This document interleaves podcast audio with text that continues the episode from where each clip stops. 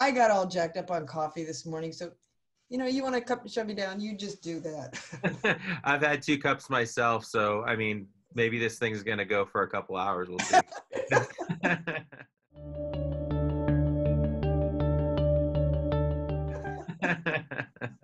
hey, everybody. Ken Hendricks with Home Instead Senior Care. Thanks so much for joining me today. Uh, today, my guest is Laura Hendry of Partnering in Care. Laura is certified as both a dementia care consultant and trainer through Positive Approach to Care, an organization led by world renowned dementia educator Teepa Snow. In her journey that led her to this passion, Laura has played the role of caregiver, writer, public speaker, a palliative care and hospice volunteer, and teacher. I've known Laura for a couple years now. We're both members of the Santa Fe Healthcare Network, a group of passionate individuals and organizations serving our community's elders. Passion is definitely a word that Laura embodies regarding her work, and I'm really happy to have her joining me today. Thanks for coming on the show, Laura. Thanks so much, Ken. It is really an honor. I just really love the way that you do interviews, and I loved some of the stuff that's come up so thank you for being here. Yeah, for letting me come here. Yeah. I appreciate all of your encouragement as well. Thank you for that. So tell me, for the folks that are less familiar with what you do, how exactly did you land in this type of work and what is it that instilled you with such a passion for caring for folks with dementia and their caregivers um, i think what i want to do is uh, just yeah i'll do a little bit of talking about myself here then um, and how i started out and that is um, uh, really everybody has a has a dementia story who works with dementia. And mine is that um, when I was 26 years old, my mom started acting different, and um, I did not. I did not get along with my mother. At 26, a lot of people don't. I thought we were like that. And um, when I realized uh, that this was going to be something that I knew nothing about Alzheimer's, um, early stage Alzheimer's, I really was freaked out. I was really frightened. Um, my my impulse was I got to fix everything now because the one thing I don't want to become is a caregiver. Um, mm. I knew that from uh, visiting other people in nursing homes that were friends of my mom, and was my mom just started going down that same path. I just thought I can't do it, so I became this really urgent and very passionate person to not do caregiving. Um, and she had it for 18 years. So wow. basically, I went from age 26 to 44 with my mother, uh, fighting with my mother most of it, uh, about her lack of ability to get fixed. and um, I realized uh, by the end of it, I really was aware, well, actually, about four years before she died, which we I had grown a lot older then, and one of the things that I that happened was I let go. I really just broke one day with her, and I started. It's a long story, but I, I just started screaming at her of everything she had ruined my life with, and and this dementia being the worst my mother at that point was uh, she was laughing for about a year. She laughed. She went through every stage you can go through. She went through this one strange stage where she laughed for one year and no speaking nothing else. She wasn't moving her body much. She would just laugh. Uh-huh. and so i told her everything that i hated her for that she had done wrong that i had been screwed up by and she just laughed. And at the end of that there was nothing else left to do when I was sitting on her bed, just exhausted and crying. This is just so awful. I realized there was only one more thing that I had left to say to her, and that was that I love you. And that changed everything for both of us. Uh, she quit, she pretty much right after that stopped laughing. And I pretty much after that stopped hating her. And w- I started realizing she was trying to communicate to me through wow laughter because she couldn't use language. And after she stopped laughing, she went to humming, and I started humming too. And I had the last four years of her life in this nursing home by then. We were, it was the deepest, most blood deep relationship I've ever had because we did not use intellectual reasoning or or any of the stuff that I had read about. We just were together like, I just would lie in bed and pet her like a rabbit. And we were very, very close. So that was really incredible. And then, then she died. I went on with my life. I, I decided to write a book about her, uh, a novel, and um, I also um, started doing hospice everywhere. And I think I got involved in the hospice because um, one, I had been quite transformed by that experience of an ultimate, you know, unspoken love without language. And I wanted to do that again. And but I realized in hospice, I had let go of that idea of of um, that I could fix things because that's the one thing you can't do in hospice. You just have to walk in and say i don't know. What do you what are you doing here? And i learned a whole lot through hospice. I did it for 10 years in different states. Everywhere i went i would sign up for hospice because you had to walk into a room not knowing anything well there's there's that healthy aspect of just bringing acceptance to the course of life like to the journey that we take that's right just letting yeah. go just letting go and going with the flow what are you doing and and what am I doing here with you? And just being together instead of me trying to fix stuff. You know, so you that sharing, was not caregiving either. Go you ahead. sharing your story about your mom reminded me of a couple years ago when we met. I think it's already been a couple years now that we we met over at Java Joe's Coffee House, and yeah. you told me that story, and um, it's just it's so refreshing in a way uh, to hear someone being so transparent about the emotional journey that you went through and being so open about it and i think that that that alone is something that caregivers that might be watching now would are really going to benefit from i think because you your your transparency around that it it's just real. You know it's it's what it's what you're going through and it's what a lot of us go through on journeys like this. But then um you know hearing about how you and your mom made that connection yeah. it's it's just beautiful laura. Well, it it really was for me a real starting point because uh, thank you so much for saying that. It was a starting point because as I went through the hospice thing, I started realizing I really want to do this is what I'm really looking for again is that connection without language where you do a human a, being to being connection. And so I, I was calling myself a dementia expert because I had spent, spent 18 years with my mother and I had spent those years saying I don't want to be a caregiver and I had also um, I realized I wasn't an expert at all because I all I had done is was fight with her for most of it. So then one day I stumbled on a video that this woman Teepa Snow did, and it just blew me away because she was basically talking about the difference between being a caregiver yeah. and um, being a what she was, which was an occupational therapist. So with that, we yeah. we mentioned before that you are certified as a consultant and a trainer through her organization, Positive Approach to Care. Yes. Can you tell us a little bit about that organization and the certification? It's something that um, I had to chase down because she's she lives in North Carolina. But uh-huh. um, what I liked about it was that there was um, she was talking not about the limitations of the disease, but the possibilities for the person. And that really excited me because my mom had shown me so many possibilities simply by refusing to use language with me. So making me look at her possibilities. And that's why I joined in. And then I, uh, I joined up, I uh, spent quite a bit of money becoming a trainer, uh, which means that I would educate people um, in um, the facts of dementia because this Teepa Snow, this occupational therapist, she has done years and years of research on veterans with brain injuries and head injuries and dementia.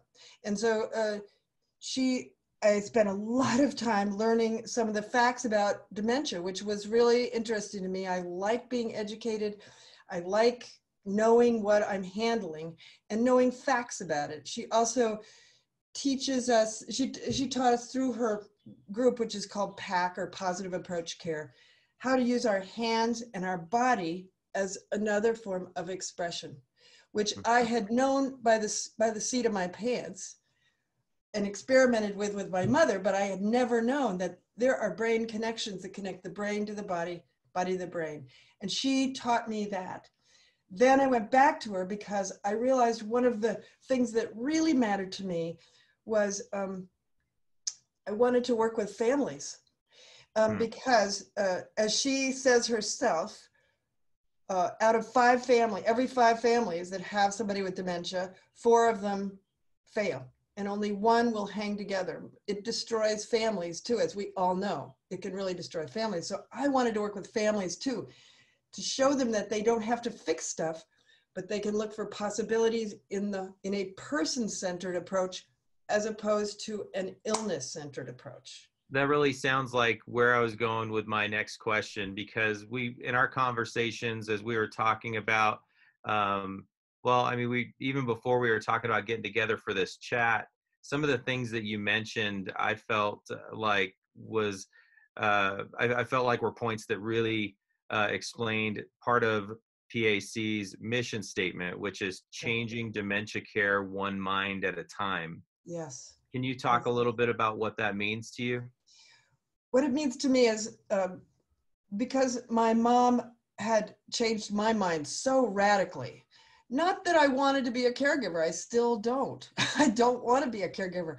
But what I want to do is work with somebody instead of doing to them, doing with them and being in a relationship with them that is a partnering, partnering in care. That's why I call it partnering in care, my business and also a, a, care partner is someone who works with the person instead of you know um, making sure that they're they're taken care of which is a let me just say that is an incredibly valuable thing mm-hmm. it's just not what i'm aiming for right now what i'm aiming for is to figure out a team of people in a family that can hold that can hold the person in a net of safety and they all can be aware of who the person is, what their likes or dislikes are, what their value systems are, where they grew up, what they need, what they want, their unmet needs, and satisfy those so that that person can actually live a life full of possibility instead of a life full of limitations, limitations, limitations. And that's what I'm really most concerned of. And um, I, I think, think that's really important. That that last bit really sums up just something that's really needed. And I feel like there's a lot of fantastic folks that are starting to communicate that need. Yes. With the fact that the diagnosis of dementia or Alzheimer's, it's such a blow, but folks need to know that it doesn't mean that life is over and that like quality of life is over. Yeah. And um, there's so many ways to really um, make the days bright still. Yes, and to, and to grow instead of shrink around the person. I mean, for me, it was the most transformative per, uh, experience of my life to hang in there with my mom against my will at first, but in the end, eagerly realizing she had something to teach me. And yeah. I, I believe that. Um, so what I what my goal is, I sort of got off track there, is really trying to help caregivers and families and anyone around a person who is living with dementia, have them work out a sense where they are growing from knowing this person, not shrinking and shriveling and being. I mean, of course it's sad, but once you accept what's okay, there are things you can't change. Now let's look at what we can change about the person. And it's the most enlightening thing for so many people when our doctors and our nurses out there, a lot of them came at this disease with the idea of it's hopeless, it's dreadful.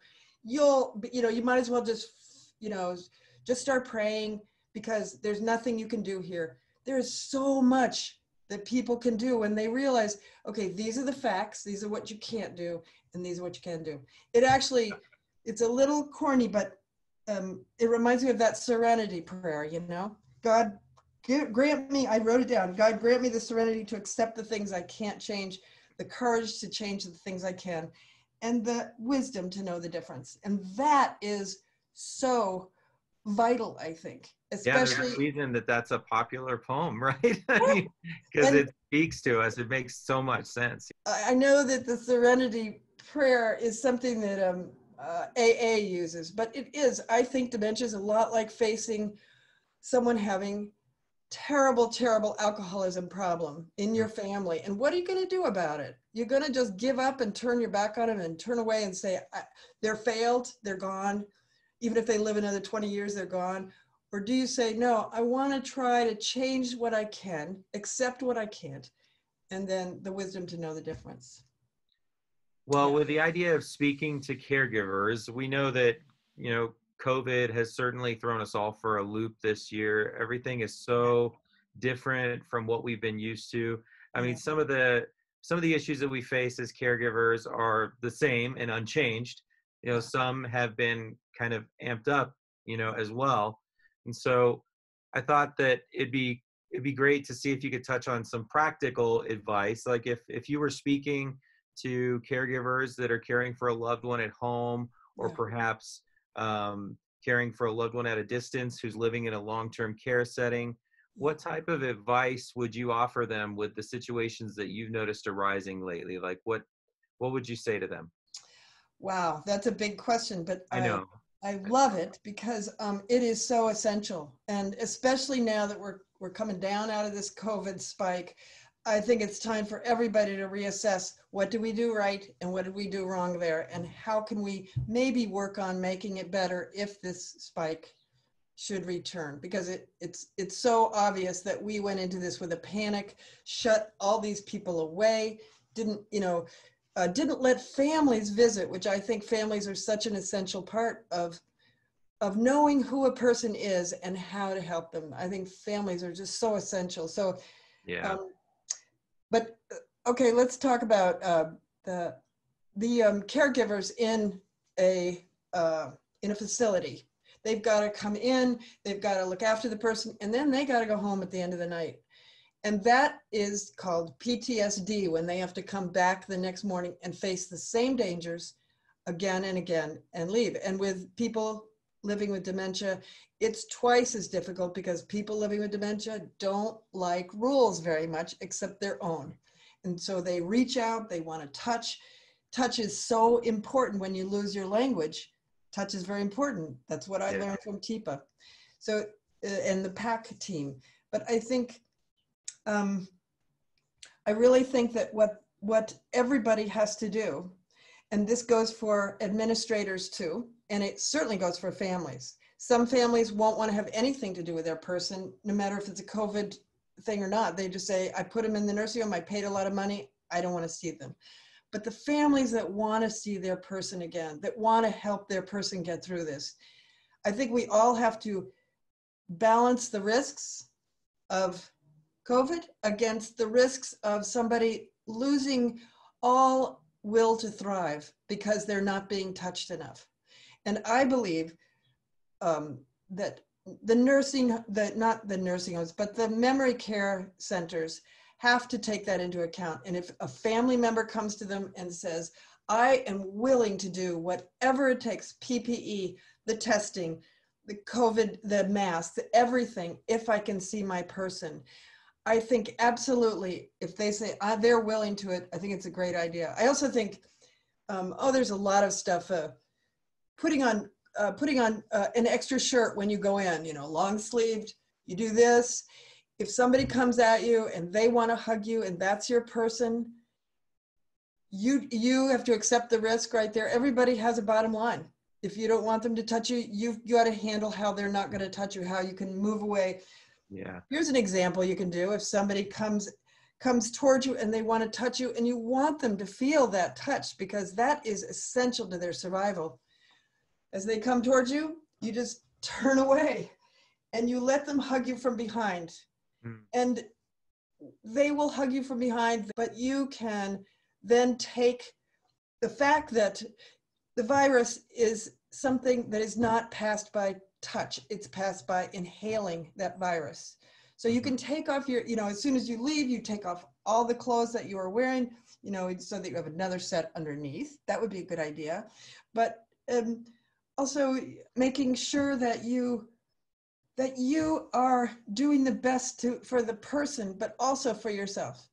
And that's the other part of of what Teepa and her PAC team have taught me, and why I became a consultant, is that caregivers are so bad, as you well know, at taking care of themselves and Yeah. making their own decisions. And sometimes they don't. They just say, well, if they tell me that she needs to use the bathroom every day at five, I, I've got to do that. Instead of using their own mind to say, what is really going on here for this person and how can I help them? How can I help myself so I don't get in situations that are really scary or dangerous, unsafe? The, the idea of, of waking people up to the idea of taking care of themselves so they can take care of others. So nobody falls through the cracks. To have Yeah. these nets of people, communities of people. I think that like you know if someone's passion you know and many many people their their passion is to care for their loved ones well it, it it's uh you know it's kind of like you know hearing that serenity prayer you know you kind of go wow yeah that makes a ton of sense that is desirable to have that perspective to have that wisdom i think uh, something else that makes a ton of sense is understanding that if your passion is to care for your loved one Go. if you don't take care of yourself Yeah. that's one sure way to not be able to take care of them like That's if you don't if you don't take care of yourself you're not going to be able to take care of them Yeah, it's really, it's really the truth. And I think uh, so many people don't realize that. Even the professionals who have been caregiving for a long time, they either learn how to take care of themselves or they don't stay in the business, I think. i think that's the illusion of balance The illusion think- of balance. i think we, we we often think that uh, what we need is to find balance in life you know but Right. like i don't think that that really ultimately exists No, it's something or at that we're it's like, always moving with yeah Right, right. Trying to recorrect, recorrect. And that brings up the other thing, which is I think, you know, caregivers caregivers have to forgive themselves for what they did wrong because they're they don't they don't have to know everything. They don't actually have to know everything except who they are and then find enough curiosity to find out who the other person is.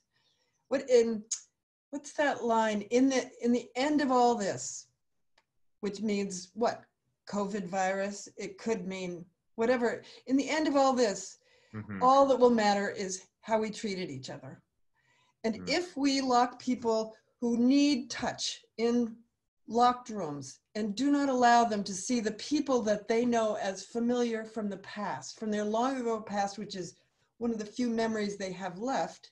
Mhm. what are we doing keeping them alive?